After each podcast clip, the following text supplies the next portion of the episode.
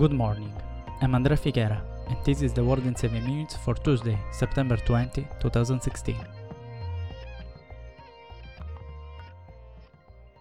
After the thousands of people have taken to the streets of London, waving banners reading Stop the Drowning in a call to urge the government to take more action on the migrant crisis, London's Parliament Square has been transformed in a life jacket graveyard.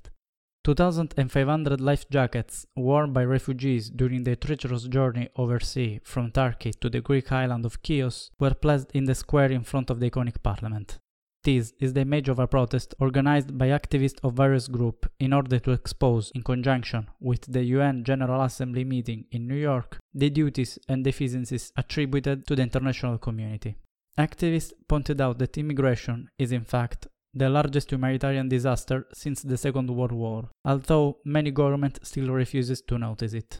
The United Nations High Commissioner for Refugees estimates that in 2016 300,000 people arrived by sea and more than 3,000 drowned or went missing. It is not the first time that such provocation recalled this great problem. Few days ago in Florence, 22 rubber boats were placed on the facade of the Palazzo Strozzi by Chinese dissident artist Ai Weiwei. Meantime, Theresa May warned that Western nations are simply treating the symptom of the crisis and called on UN leaders to adopt a first safe country policy. This policy would ensure that refugees claim asylum in the first country they reach to stop or at least slow down the onward movement.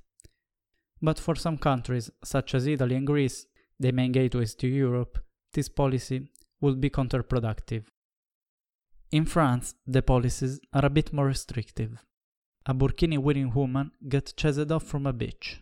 The 23 year old medical student crossed the globe from Australia to Europe with just one goal to stand in solidarity with local Muslims after the burkini ban. An Australian TV network Channel 7 filmed their experience. The footage showed other beachgoers offering thumb down signs, and one man publicly remonstrating with the family, threatening to call the police. However, the ban has been overturned and lifted in several towns, like Nice and Cannes, because, according to France's highest administrative court, it's a violation of civil liberties. But the country has recently adopted another ban of a different kind. France will become the first country in the world to ban plastic plates, cups, and utensils, with the exception of items made of compostable and biosourced materials. The law, that will go into effect in 2020, is a part of the country's Energy Transition for Green Growth Act, the same legislation that also outlawed plastic bags in July. According to the French Association of Health and Environment, 150 single-use cups are thrown away every second in the country, 4.73 billion per year, and only 1% of them is recycled. A small but significant step towards the fight against the global pollution, an issue that requires much more effort. The National Oceanic and Atmospheric Administration published a report which said that climate change made the storm at least 40% more likely today than 100 years ago. Shifting our focus on a different story now. Three foreign workers, two Italian and a Canadian, were kidnapped in southwestern Libya on Monday. The three men work for Conicos, an Italian construction company that has been operating for decades in Libya. A statement by the media office of Ghat said that the three Western were traveling aboard a jeep to get to work, on the road linking Tahala and Ghat. Ghat is one of the most remote cities in the Fezzan, the region, a few kilometers from the Algerian border, is the poorest of Libya. Often, Tuareg tribes are fighting for the control of this desert zone, a hotspot for the arms dealing and the smuggling of migrants. In July 2015, four Italians working for another construction company were kidnapped near an oil field in the region of Mellitah, west of Tripoli.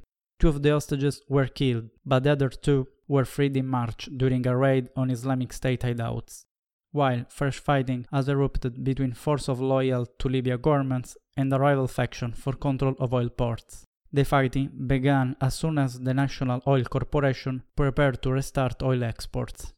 The war over oil ports is the latest escalation of the turmoil that has gripped the nation since the death of Muammar Gaddafi in 2011.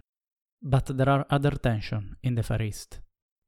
According to the Korean news agency Yonhap, South Korean and US warplanes will take part in a joint training operation designed to simulate strikes on North Korea's nuclear facilities. The drills will reportedly take place within the joint Pacific Alaska Range complex.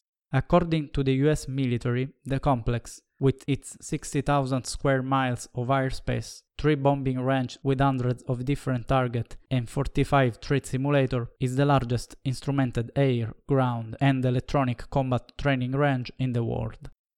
The new plans for the drill have been announced shortly after North State media reported that Kim Jong un supervised a ground test of a new type of high powered rocket engine.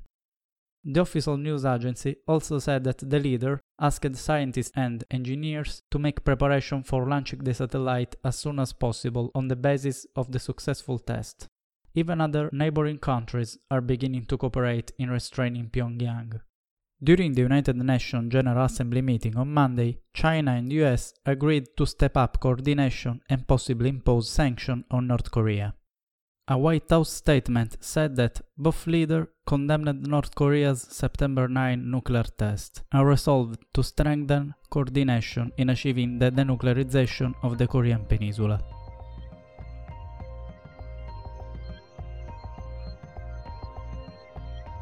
That's all for today. Subscribe or follow the podcast on iTunes or SoundCloud.